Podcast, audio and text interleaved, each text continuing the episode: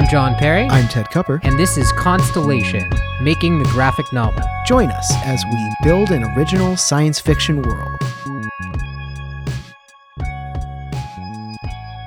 All right, everybody, welcome back. Uh, we are going to get right into our next bit of script. How are you doing today, Ted? I'm good, John, and I am excited to read these pages that I was working on. They are the next two beats, five, four, and five, rather.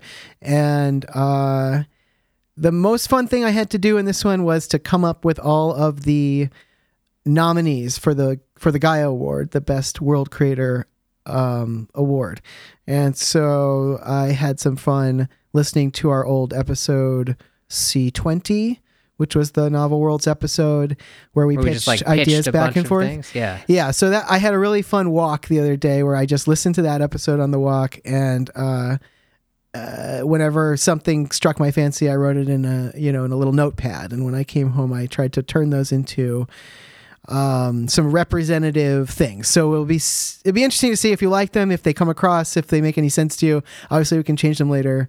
Um, and they revealed some things to me, which I'll I'll save for later. But let's let's jump right into it. Inter- interestingly, this is the first time we've ever written something where we had a podcast record to refer back to. I know. So uh, it has some advantages, I guess. This yeah, yeah, really- yeah. There was definitely things in there that I had forgotten um, and that I had not notated any other way. So it was, um, yeah, it's already been valuable, I think, and uh, yeah, it's been cool to try to write this thing in this way. So we'll see, we'll see how it comes out. Okay. Okay. so yeah. So now we'll, we'll do your pages. Yeah, let's do you're it. All right, so we're jumping on page 17, uh, which is four panels. I'm going to be reading the um, the descriptions, so we'll start there. Panel one: the grand lobby of Agoria, a giant multi-story atrium in what looks like an Escher-designed bus terminal made to process and admit oceans of people a day. Crowds wait in orderly lines everywhere, with clearly marked signage lining all the dozens of corridors. Tim and Zoya are at the front of an express line. Tim, one thing I'll say for Agoria, they know how to deal with a crowd. Zoya. Got that right. Panel two Tim approaches an express terminal, which looks a bit like an ATM. It shows two choices for express contracts standard and elite. Panel three Tim presses standard. Tim and Zoya are in a wide aisle in the center of a massive bazaar. Tent booths line the row as far as the eye can see. A minaret in the distance helps with sense of direction. A few people in widely disparate clothes are walking around in the background. Zoya says, Here, I know a place we can go. Okay, next page. Uh, first panel, we're inside a tent. There is a fire in the center and two seats. Zoya is gesturing to Tim to sit down. In the foreground is a contract laid out near the fire. In panel two, Tim sits and picks up the contract. Tim, you drafted language already? Zoya. My family has a lawyer on retainer here, so we can get stuff like this done fast. Tim, must be nice. Panel three, Tim reads. Tim, so if either of us come back here, meaning if we spend money on anything, basically, the other gets their full browser history? Panel four, T- Zoya looks at Tim with confidence. Zoya. Exactly. Sound good to you? Hmm. Yeah, I like it. Simple and effective. I'll sign. Panel five, Tim's name is signed on the paper. Panel six, wider shot. Tim looks at Zoya, perhaps attracted to her. Zoya is already looking at the door.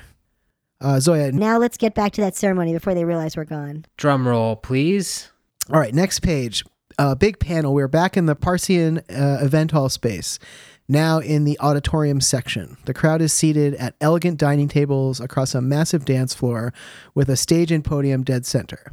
Spotlights illuminate parts of the stage, and a giant statue of a humanoid figure with a world in their hand, a Gaia, rotates on the stage. The audience applauds two figures approaching the podium. And now, please welcome to the stage legendary world creator Jiao Long Huang and Gaia Awards committee person Meredith Gaultier. Sound effects. Clap, clap, clap. I think clap is the sound effect for clapping. I actually we got to look that up. I'm not sure. The Uh, standard uh, comic book sound effect? I'm yeah. not sure. but I used it a lot. Uh, okay, next panel insert of Arturo pouring two drinks into his mouth at once. And Arturo says, We are so screwed. Close up on the presenters. Zhao Long, a handsome middle aged Chinese man dressed in a cook's apron and a mini skirt. And Meredith, uh, the drunk woman from the mixer whose cheeks are red. So I named her Meredith, by the way. But this is the same lady we saw in your pages. Okay, so Jiao Long says, Thanks, everyone.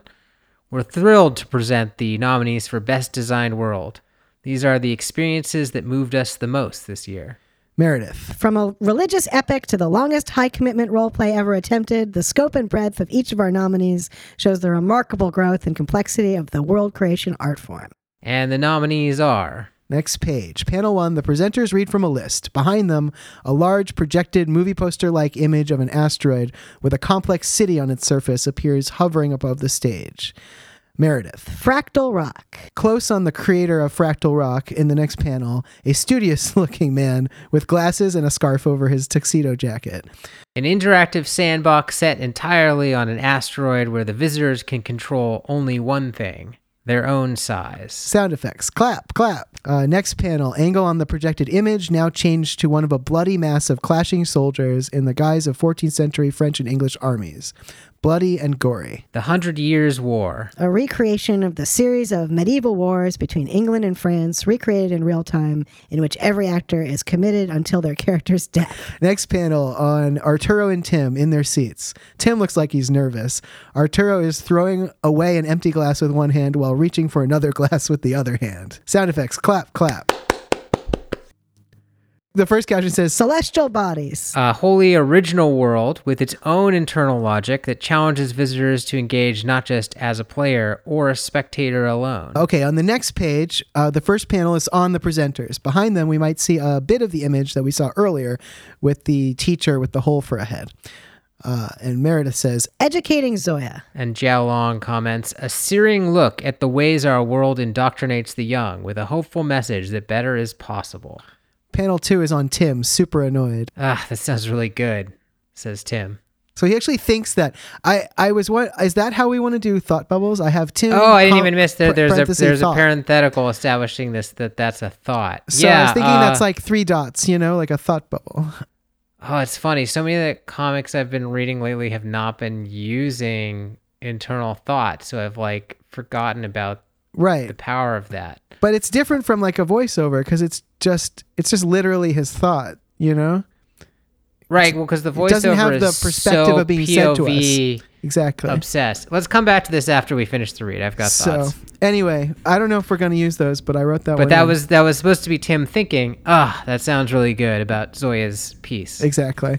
Next panel on the projected image, this one of a beatific smile of a saintly looking man who holds one hand near a hot flame and another one near a sword. And finally, Divine Default. A stunningly detailed, em- emotional religious epic with hundreds of live actors recreating the origins of today's massively popular defaultist religious movements. Uh, next panel, Zhao Long looks at Meredith with a staged friendliness. Meredith struggles mightily to open the envelope. Jiao Long. I think one thing we can say about this year's nominees is that whoever wins, they will truly deserve it. Meredith. Couldn't agree more. Now, if I could just get this open. Uh, next panel, Tim and Arturo are on the edge of their seats. There, got it. And the guy goes to. Uh, yeah, so that's where it ends. Gotcha. Yeah, yeah, there's the clicker. Oh, interesting. Okay, there's so many cool things that uh that I wasn't expecting uh about how this how this is set up, which is very cool. So um so we pre-talked before the show a little bit about the fact that the beginning of the comic book is definitely feeling like it's really immersed in this or wants to be immersed in this art scene. I mean, after all, we're at this award ceremony and we're among art students competing with each other and so on. Yeah, this is what I've Um, been discovering, uh, both reading your pages and writing these, is exactly that. Yeah, and I think just saying that out loud that like the whole first part of this book is basically going to just be immersed in that culture in the same way that other parts of the book will be immersed in other cultures. Like eventually we'll be in the part of the book where it's all about naturalism, right? Right, But right. for now, we really want to like lean hard on what it is to make art in the constellation. And I think I can see why you're coming to that conclusion because uh, you know, this is such a chance to really talk about the art scene when you're going through the nominees. Like the idea of watching essentially the Academy Award nominees Right. from another universe Exactly. That was is, literally is I think a pretty good Yeah. hook for an early part of our comic book if we can get it right. So I like I think that's cool. Well, right. I mean, and what do you learn from a culture by the art that it celebrates, right? So, I mean, we had talked through all of these different movements and counter movements and stuff, and I just wanted to show, like, yeah, what is the breadth of what's acceptable at this point? And I tried to give um, examples that in my mind fit into the various um, both modalities that we talked about like the sandbox the mission the uh, the team effort and the ride right? Those are the four main modalities. And then also the fit into the like you know various genres that we discussed like something that describes uh, a religion uh, of the constellation, or something that describes a pre-transition event, or something that uh, is sort of internal and abstract, or something that is sort of personal and unique. Uh, and Man, so, I forgot about our category schemes. I got to re-listen to that episode. I mean, C twenty man is I'm not to toot our own horn or anything, but one of my favorite episodes that we've done because it's just like an hour and a half of us being creative. It's not like it's not very focused. It's not the most you know rigorous work that we've done, but it is really like pretty entertaining to listen to. Just like all the wacky ideas. But I forgot about Um, that like taxonomy and stuff. Like, Yeah. yeah. Listening back to that was very helpful for me. Did we do another episode too somewhere in back in the like maybe earlier in history just about the art scene? yeah general? so i think we talked about this need- in the last to that, too. Uh, time that i recorded uh, two episodes ago but um, i think c16 is the one you're talking about um, which is the first episode we did where we really talked through the art world concept just uh, what that was versus like a utility world or someplace Yeah. you live and then we got into you know some some pretty interesting stuff with that that i ended up using um more when I was trying to come up with the opening. And like I guess for me li- like after doing this and I don't know if you feel this way, but my biggest uh worry after I finished writing this was oh no, have I made their project too boring compared to Oh, the yeah. other projects? Oh, yeah, have, let- let- have I surpassed the quality of because that was the obviously their project was the first one I thought of. Yeah, and these yeah. were the tenth and fifteenth ones I thought of. So of course they're better. Yeah, yeah. let, And, let me uh, let me might- jump in. we might to have that. to do something about that later. I mean, that was already going to be one of my notes. yeah, Theirs is. I mean, we'll go through the nominees, but theirs is obviously the most boring, and it, it definitely stands out. Well, and like when I wrote the caption for it, I was like, "Oh man, I am trying to, I'm trying to puff this up so hard, and I can't do it. That's not a good sign." So yeah, I think conceptually, there, theirs maybe needs like um, a rethink. Uh, one of the things that I was conceptually thinking about their project. Uh, that I don't think is getting across here is that, and maybe I just need to make this explicit somewhere, is that Tim is trying to like combine all the modalities into one project where you're sort of, you know, um, you're sandboxed in a part of it, but then if you uh, do this one thing, then all of a sudden you get shunted into a mission, or where if you you know if you collaborate with people, there's a secret element of it, or something like that. And I don't think we showed that in the in the opening like montage, which makes it feel more like a ride. Um, so there Yeah. might be some way to edit that opening to make that feel more like it is a like the genre is shifting around you or something. Or maybe that's just not a good idea. I don't know, but that's yeah, well, that, that I feel like that idea is too complex You know. to start our comic on. Like it's like you have like it's it's to talk about. You have to know what the four genres are to even know what mixing. right. So you I- have to explain so I- that. yeah, yeah, yeah. yeah. No, I, I, I think the I way to do this is Mhm. is like, and I should be going back to those episodes myself. I will do that now because I haven't done that work. But I think we should just figure out what our best five ideas are, almost agnostic about which one is going to be Tim and Arturo's. And even maybe which one is going to be Zoya's. Just like figure out what our best five ideas are that we've come up with in all of the podcast and that we can also come up with now, rethinking it. And then maybe look at that list and then assign them to like Tim, which oh, this one kind of fits with Tim and Arturo, and this one kind of fits with Zoya. Like I think we just lead with our five best ones. This is the only time we're gonna have to be this yeah, that's creative. interesting. I mean, certainly, uh, uh, I, I'm open to that. I think you know we had ideas to pin both Zoya and Tim's work to their personalities in some way, and I still think that that's cool. But I think we, can, make it maybe do that from like a menu of five, and then like which one is already closest to their personality. Sure, sure, sure. That might and work. like how can we like you know what I mean? That's maybe how I would approach it if we really wanted to be like rigorous about it. We don't necessarily have to do that, but Yeah, I mean, Um, I'm I'm I'm willing to do that experiment. I guess. Uh, yeah, I think the episodes that one thing that we did have as an idea was uh, Tim working on coding that would like change the perception of time inside the world. Uh, which was something that we decided was like maybe theoretically possible, but hadn't been achieved. Um, so that's another thing that could be applied both to the first scene and this scene in order to you know uh, make that into a thing if we think that's cooler than uh, what we have. And um, it'd be good to, for him to have a superpower like that, like the thing that he's clearly good at. right. Well i like the idea that he is like chasing some genuinely new thing but he doesn't quite make it in some way. Like the, the illusion breaks down in some way or something. So uh, i don't know.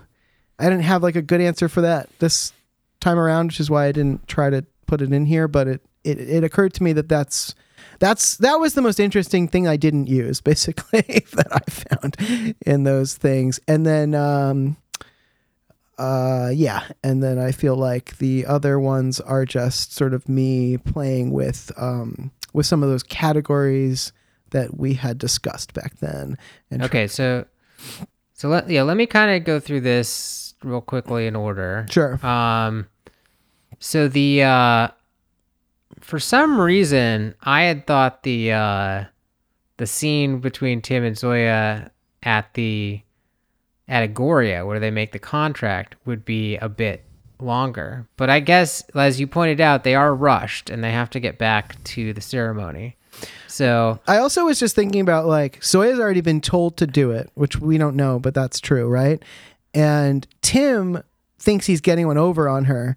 So what exactly is he going to spend time dallying on?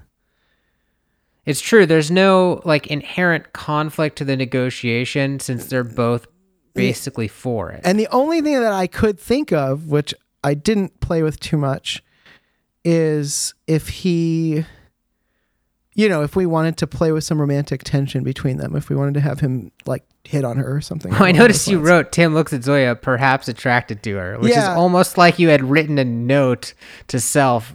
Is this a romantic scene? exactly. Well, I I kind of like the idea of just um right. I so that's just a note to the artist that like maybe he could have a look that you know we we sometimes uh stereotypically associate with a look of love, right, toward her, and then she would be looking uh, out at the door, like not at him, just to create in that shot maybe a little bit of expectation that he's attracted to her, you know, but really subtly, um, which is something that we we've talked about playing with, and I kind of like the idea of playing with. But obviously, this is a very, very, very subtle way to do that, which most people would probably not even um, notice. Um, You know something weird about this scene that I realized we could play up uh huh. is that there is. I, I mean, the, the the tension in here is this like first part. You drafted language already, and she tells a lie. My family has a lawyer on retainer. Well, I don't here, think that so that's they- a lie. Actually, I think that's Well, it's not exactly a- it's but just it's not, not the really whole the truth f- because she's she's been told by her family like basically what to write, right? I guess I just assumed that like her parents might have because since her parents are both lawyers in our fiction, I mean our readers don't know that, but I just like maybe her parents had even like written it. Uh so right because they're you know why wouldn't they just do it themselves at that point? Um They could. it's just weird yeah. because like she has these invisible people that are like just off screen that Tim doesn't know about, which we'll later learn about. uh, Yeah, I mean, look, I guess I thought that that was like a true statement and that the parents had just sort But of. it almost doesn't matter whether it's a true statement or not, right? Like, well, I guess like- the other way I could have shown it, which I thought about but didn't do, is I could have had a lawyer poof appear, right, in the tent with them. like an arbitrator from Agoria or something. I guess I, was did. thinking it was Yeah. more like their f- hired lawyer, like poof, like, uh, "Hi, I'm Louis Scheinberg. I'm uh, an AI lawyer. the The Hall family asked me to write up these terms or whatever it is that he says." And you know, I I thought about that, and then I thought about like, how is that complicated? Do we need that? What if she just has it and he's a little bit skeeved, but he he, it, he basically just buys it as like, well, I know you're rich and your family's powerful, so like this makes sense. That's that's what I've been trying to get to with this Yeah. with this going over this. The point I was trying to make is Yeah. that this uh, draws out that issue. The, does. the class difference. The class difference, That's yeah. that's the that's the whole point I was trying to make. So it almost doesn't matter like whether the, where the lawyer's coming from or who wrote it. Sure, My sure. point is Any- that either way it like would do that. Mm-hmm. she was able to have a thing drafted, inst- almost instantly. right. Uh, off screen without having to do anything herself. And like I, in my head, I almost imagine a scene where like as they're approaching it, um, because you do have like a few steps before that, right? Where they're like in this pre lobby and they have to like Right. I just Like- wanted to show the uh, the the the contract acceptance situation for Agoria as being like automated and simple because I figured so many people have to go to Agoria every day that there would be value in that. Um, right, right. But I think but if yeah. Mm-hmm. we keep this scene, um, that we don't, which it, then we don't need this dialogue that's in the scene right here, right? Because that, you know, that we're not getting a lot. That could be a ongoing conversation that we're getting, where Tim is starting to make the terms already, um, where they're already discussing the terms, right? Like, like and how it's gonna work.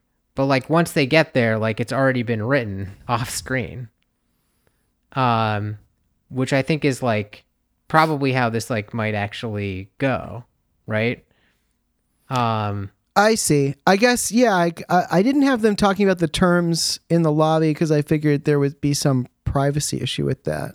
But um, if we feel like that's not a problem, I guess it, yeah i guess there could be Then yeah i mean it's like not do that. I mean, and the other reason to have this dialogue here was just to sort of point out why the image is the way it is, which maybe that's not trusting the audience enough. I don't know, but I put it there for that reason. Um, maybe i'm just responding to like the the seeing them we're not getting to see them like do any of the negotiations themselves right, right, which i think would be potentially fun and have like a little more like right. stakes to it but even if even if they know that they're going to agree on the same terms because they both um, ultimately want to get to yes so there's no none of that kind of tension but there's some tension in sort of like winding your way there on a short time limit um Right, right, right. So, especially if zoya's like being whispered at in her ear so right. um maybe i'm wondering if like yeah the maybe that we we don't want the contract to be well if we want this scene to be as short as possible we want to do it exactly how you did it i think Right. That's But- what I sort of tried was like, what's the short version? But I think what I could have done, and which I would have probably liked, but I just didn't do, is on page 18, um, the terms that he reads off on panel three are exactly the terms that they're going to close on, right? But what if they weren't? What if the terms were a little bit more egregious, right? There was something in it he couldn't accept. So that would add probably a page of of negotiation at that point where he's like, you know, this thing I didn't figure you know, I don't know what it is, so he'd have to figure out this term doesn't sound so great. Why don't we just do this simpler thing, which is the thing that they're going to ultimately agree to? And basically he's being manipulated maybe um but uh but he doesn't know it. Um and she seems like she's not going to accept it at first, but then she kind of gets whispered in the ear and we don't know what's going on and then she does accept it, right? So it could go like that, and that could expand it. And I think that could be tense and interesting, especially if there's a little bit of, come on, we got to decide one way or another and get back, you know, before they notice. Um, Right, and how aware So- is is Tim of the fact that like he's being rushed into this by parties he probably doesn't see on screen, right? Like Right. Like- so right, I didn't give him much I didn't give him much awareness of that. Just a little bit of yeah, I just there's a little bit of paranoia maybe.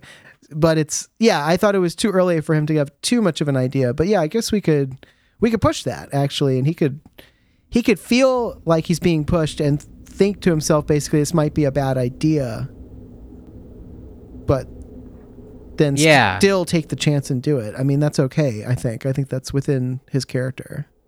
Well, and because you mentioned that, um, the idea that he might feel he's being pushed, because that could be a thought bubble, right? We talked earlier about like, are we doing thought bubbles or not? Right. it could Um, also be voiceover if we prefer we want to do that style like with captions. That's also a thing we can do.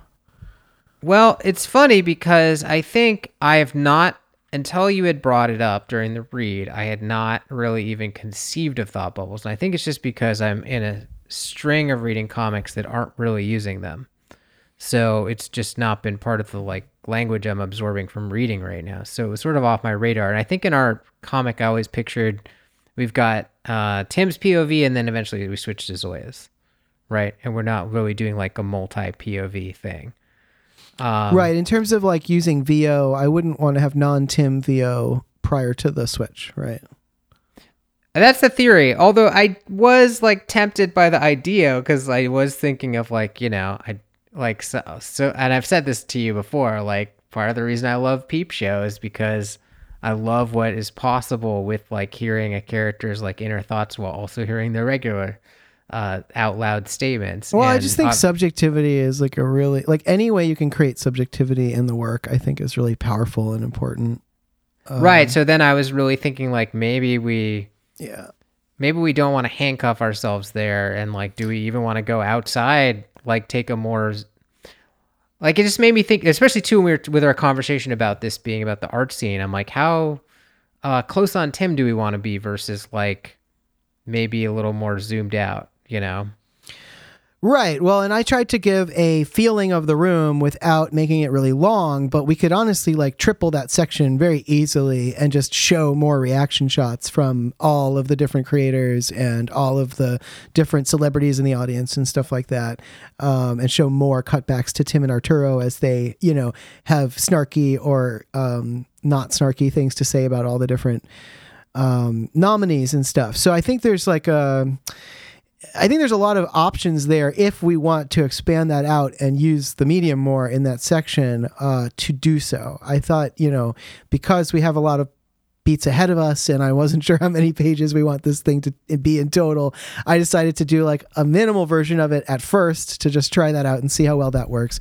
But I am very open to the idea that we could expand this section and do more with it. Um, but but what do you like in general for the comic though Yeah. like what do you think of like like a more zoomed out version of the comic would maybe uh never use uh Tim voiceover. It would only use Tim thought bubbles, and Tim would tend to be more zoomed out in the frame, and you would occasionally hear thought bubbles from other characters. Like it'd still be Tim's stories, so it'd be most often when they were interacting with him that you would see them, but like just really signaling that like Tim is not a hero. Really, he's like a character we're looking. You know, and that you know that zoomed out point of view. Like, well, look, I think using thought bubbles rather than voiceover uh, captions definitely leaves you more leeway to have thoughts of other non-Tim characters. I think that's true. I think that's just like fundamentally true of the way that li- that's used linguistically in comics. But I also think it makes you feel farther from the character. That part might- I'm not sure about. That I I, under, I hear you saying that, and I, I get what you're saying. I'm not 100 percent sure that that's my experience. So, um, I'm le- I'm, le- I'm less convinced that that's imp- an important distinction. If you feel that way, I mean, I'm okay with like sort of provisionally assigning that that way, but I, I'm not totally sure about that. I think, look, I personally, I am not at all worried about using both thought bubbles and voiceover anywhere and any way we want. And I also wouldn't be so and I also like uh the way I wrote these captions, I used a convention that I've seen in other comics where when it's a person speaking off screen, the caption uses quotes but doesn't tell you exactly who's talking. Um, and you're just supposed to figure it out from context. yeah, I've Um, seen that before. Definitely. and you know, there's other ways to do that. I've seen um, uh, comics that use font or um, use, uh, you know, there's like an, an unseen announcer at one point who says, "And now, please welcome to the stage." That I wrote as a caption, but that could be like um, just text right on the right on the image i think. And because it's like sound it's like in it's diegetic sound in the room. You, no one in the room seeing the speaker either you know it's an announcer. So that could have like its own look or its own um, font or any of that. I i didn't i don't know. I tried to sort of not make those decisions now just thinking like those can all get made later Right. The, the decision that matters now is less the formal decision and more the the tonal decision of how zoomed out to be on our characters. Like I'm really asking like how close feeling on Tim do we want it to be, right?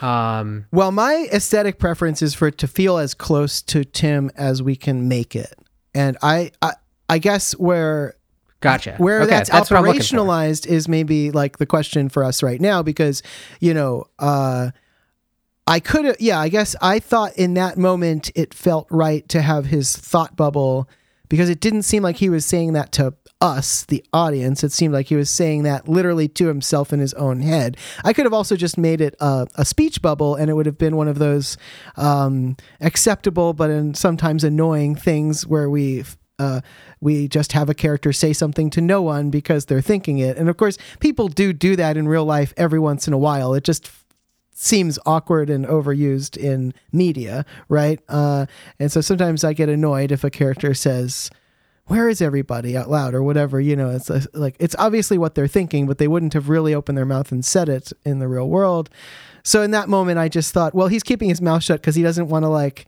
say something nice about Zoya like out loud. No, no, yeah, I I mean I get I I get don't that and I I could've. wouldn't want him saying that out loud. He could say something pretty similar to it out loud. You know, we just have to like really just tweak the sentence a little. So I, I look, I, I guess for me, I don't feel like we. I don't know. I don't. But you but you answered my question because you said you wanted to be your aesthetic preferences for it to be as close as Tim on pos- as possible. I do like that. Yeah, I guess. I mean, to the extent that we think using thought bubbles is going to abstract us away from him or something, then I guess I'm against them. I, I'm just not totally sure that that does that. I think we could probably. no, I think it does the opposite. I think the th- the th- well, actually, it depends, right? I, I get okay. Well, we don't have voiceover currently in the comics, so it's sort of a moot point, right? Um, Correct. Uh, yeah, even we the beginning be is, using is dialogue at this time, but I yeah. I haven't ruled out going back and changing that. I just haven't written. I, I always find that kind of stuff is easiest to write at the end when you know what you're seeing, and it can be more of a meta commentary on what you're seeing. You know, but I mean, Yeah. um i i'm not opposed to doing that if we think it will help because i think uh i yeah i think that given how um strange this is in so many ways and how few uh, uh genre sort of tropes it relies on i think being really close to the character is going to be important for getting the audience hooked early on. Um Yeah, and I think if he's in every if he's in every scene, um, we're we're getting we're trending that way naturally. I guess I just had a Were you were you going to argue that we should make it more um, third person? Was that the argument you were about to make? I was toying with that in my head just because I was realizing how much uh so make that argument. I'm- I'm the uh the comic book medium has to do that, right? So Mhm. it's just like really I was toying with that direction like very idly, but I just that's all I was doing. Well, I guess you know. Look, I I think the perspective should be Tim's, but like what I would be super comfortable with is like if we wanted to show a scene of like all of the hoi polloi sitting in the seats during the performance or the the ceremony rather, and we wanted to do a thought bubble for each one of them about like the pretentious thing they're thinking about whatever's being said at that moment, right?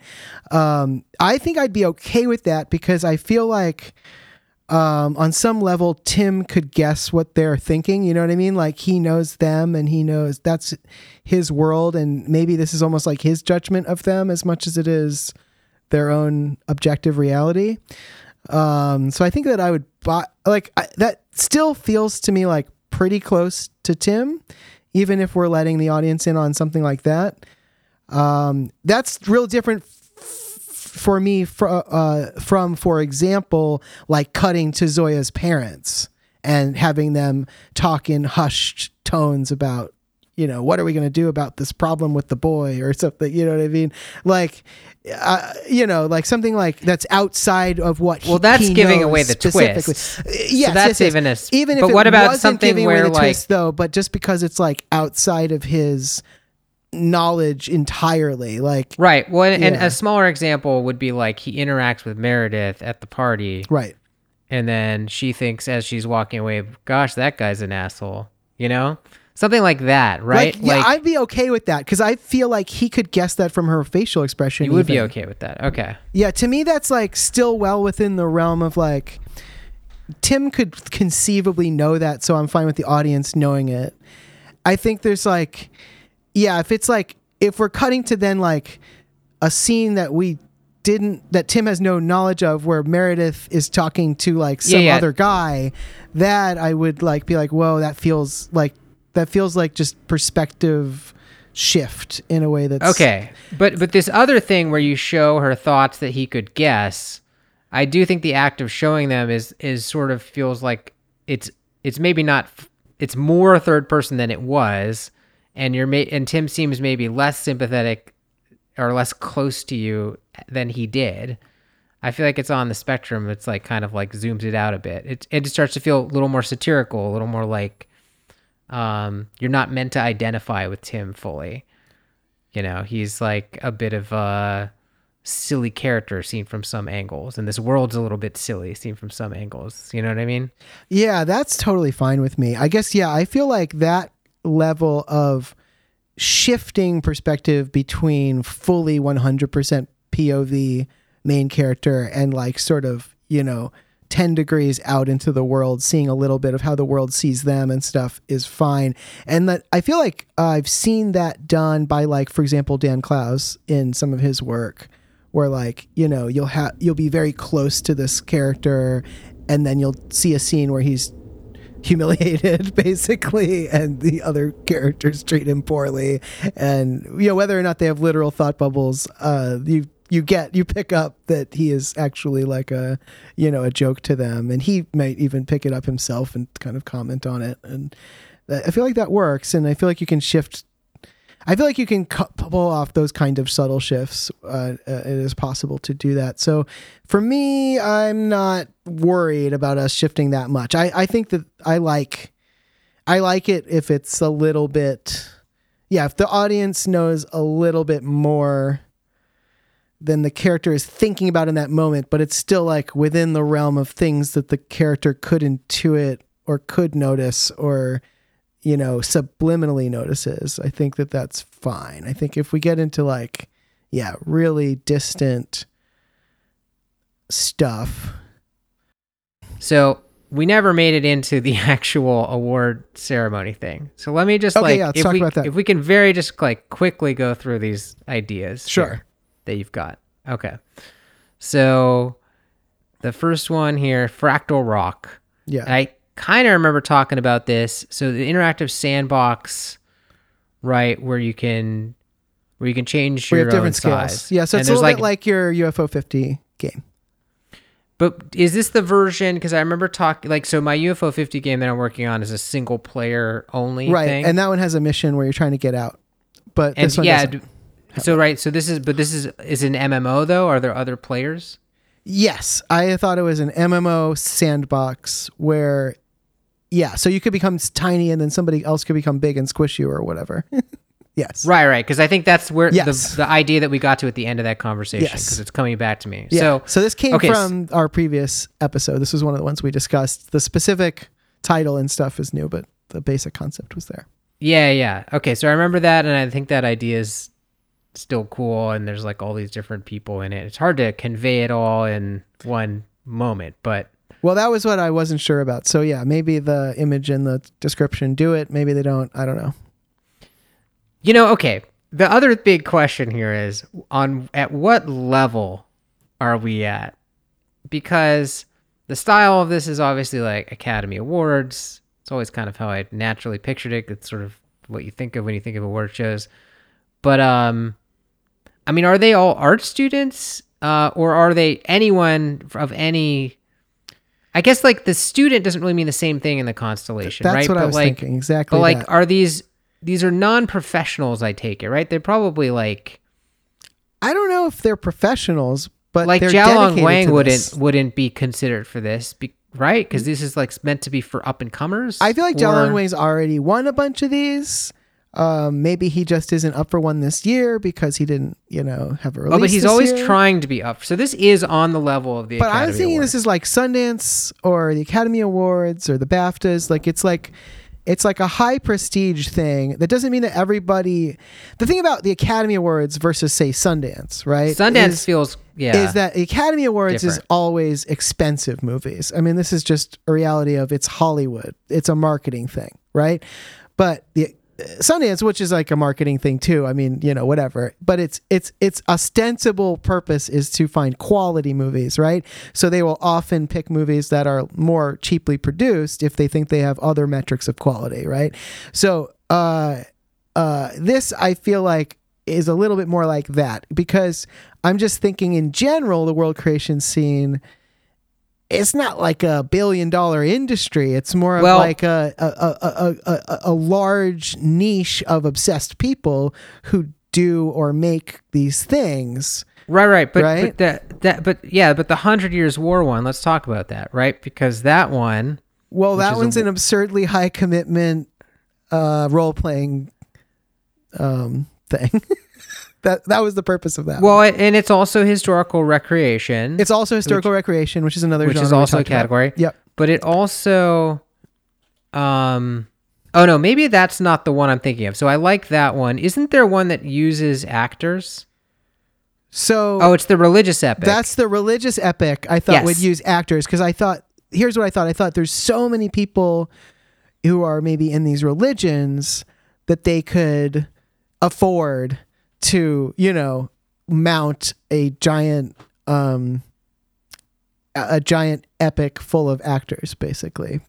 You know, that that's something that the church would right because I. I that's where I wondered about the cost of that. So you're thinking I maybe thinking the church made this? I, I was thinking that the church or like some, you know, religious group um, that's maybe like a, a pan religious group across many defaultist, you know, worlds um, might be the money behind something like that, the organizing force, and that they might have enough resources because defaultism is popular and, you know, uh, has many adherents.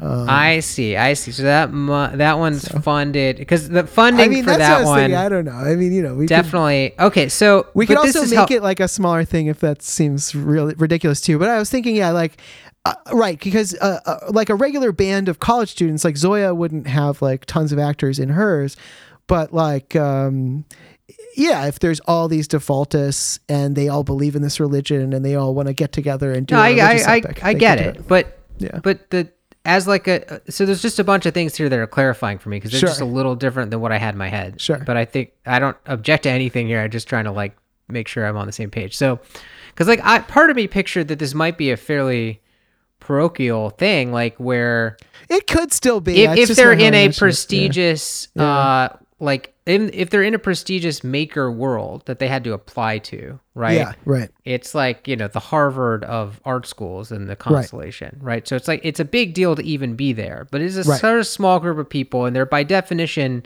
mostly not people who have already made it right they're people who are trying to make it and like if that most prestigious of all art schools were to have a give its own internal awards that because that school is so prestigious the the uh Right, the club, right, right. Althoff looks to them for Right, like right, sure. recruits. It could be like, a like a student academy award type thing or something like that. yeah, that is. I think more on the level that was in my head uh, Uh-huh. because I was thinking of like Zoya and Tim as like, you know, kind of like top tier classmates almost. Right. Um, the idea that it's like a bigger like constellation wide thing like on the level of a sundance or even an academy awards with like and some of these things have serious funding is also super cool.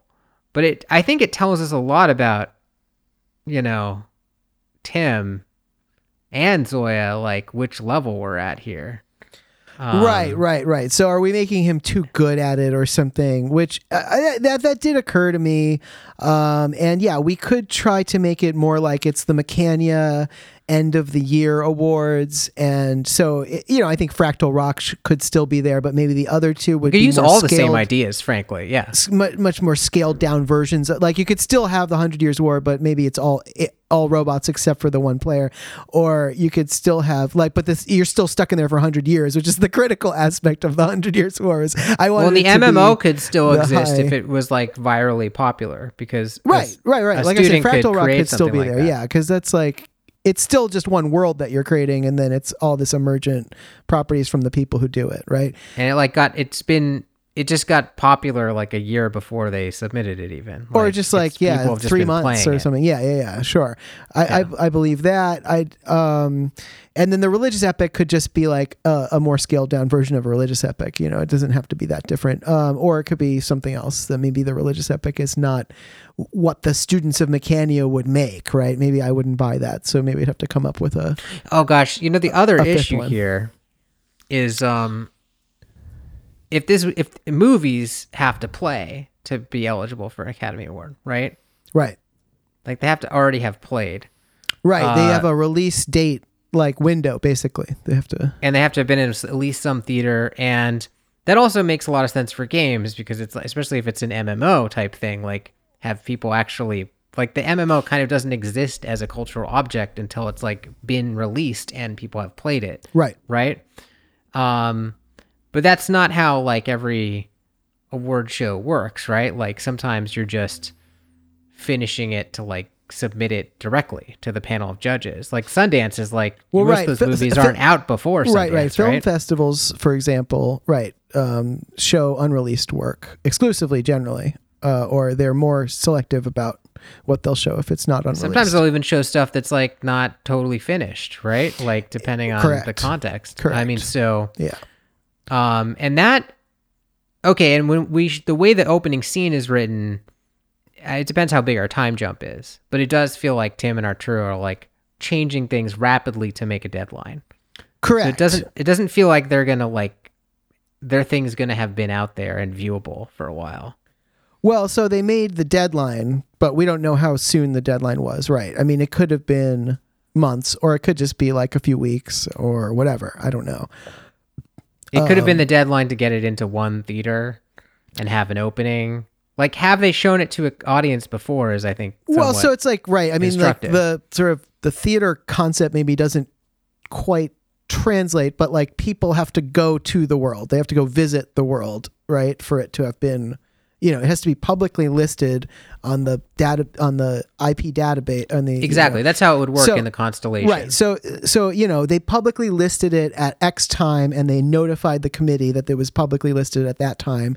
That was verified. Some official committee viewers went and visited it and so did probably some of their Mechania classmates and whoever else and uh you know it got list you know whatever there's a there's a viral uh, world creation world where they went and, and listed it and maybe it got upvoted there or something like that and maybe that's the kind of thing that happens to all of these worlds um I don't know. I didn't think through the exact mechanics of like how they do their release strategy, but I would imagine it's kind of like an internet release strategy now. You make it available and then you do various kinds of posts that link people back to it on other worlds who aren't currently, you know, in the world and need to they need to go Well, it depends to it. how many people have seen the finished product too, because I feel like that also affects their confidence level in these scenes. Like, Oh yeah, yeah, yeah. Like they would know their own numbers, but they wouldn't necessarily know Zoya's numbers, let's say, and they would be right. They could be speculating how many people had gone to see hers versus theirs, etc.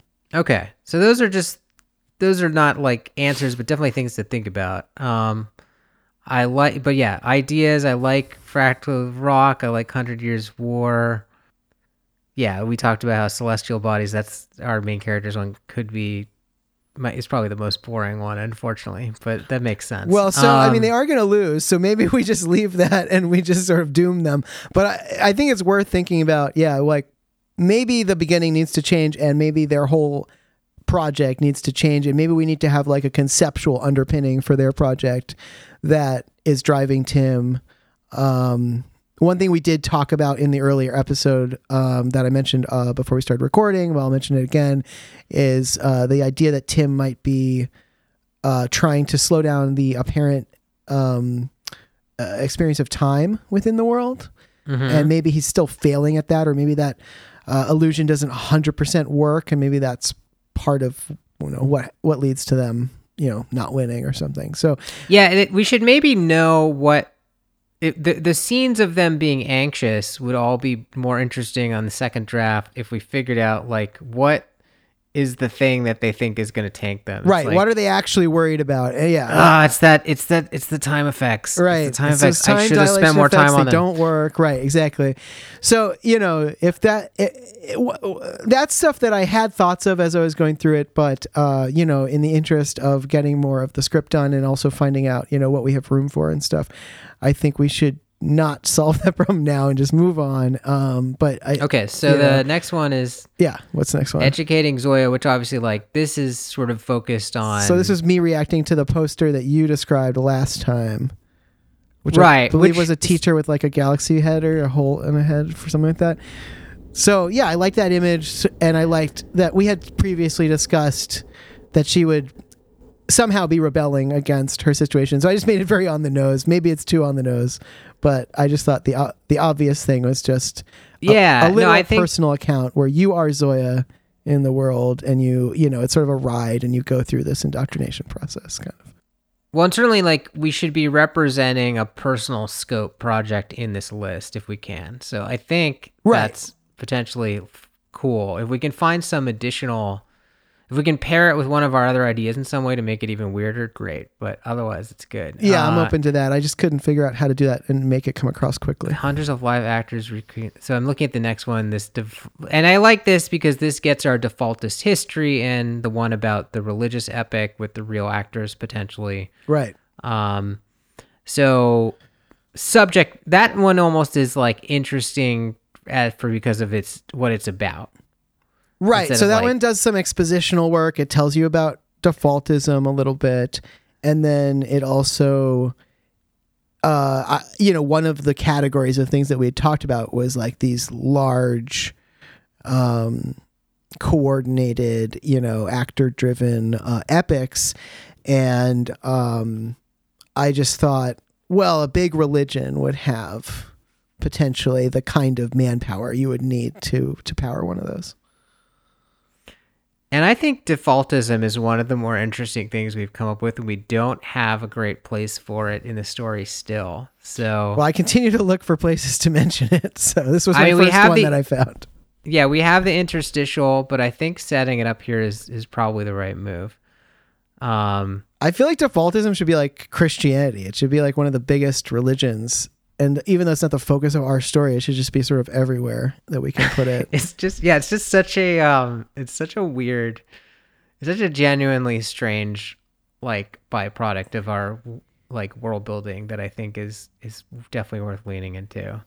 Cool. Well, so the next time, what are you going to be writing, John? Uh, I know I have to write a scene with uh, Tim and his family um, on Magnerbia, Yep. uh, which feels like that's going to be hard. And then, do I also have to write the scene with him and Arturo? I'm not looking at our outline to be honest at this. So what it currently says is beat seven is Tim returns to Agoria, and then beat eight is that he's in the Edo home in Magnerbia. But I think we might have discussed potentially cutting seven, right? Like, moment. yeah, and then I think either way you should, yeah, move on to nine. I think you should do, uh, which is the breakup with Arturo. I think you should do uh, up until there. So yeah, I think it makes sense for you to do seven uh, through nine. And All you so I've got my assignment. So I'll see you same time, same place. Oh yeah, we'll be back to read it in two weeks. So thank you so much for uh, being with us and um, uh, continuing with us on this uh, crazy ride. Thanks for listening. This has been Constellation Making the Graphic Novel. Our theme song is Pomona by Audios. To subscribe to this podcast, look us up on iTunes or your favorite podcatcher application. You can find us on Twitter or on the web at constellationpodcast.com. Thanks for listening.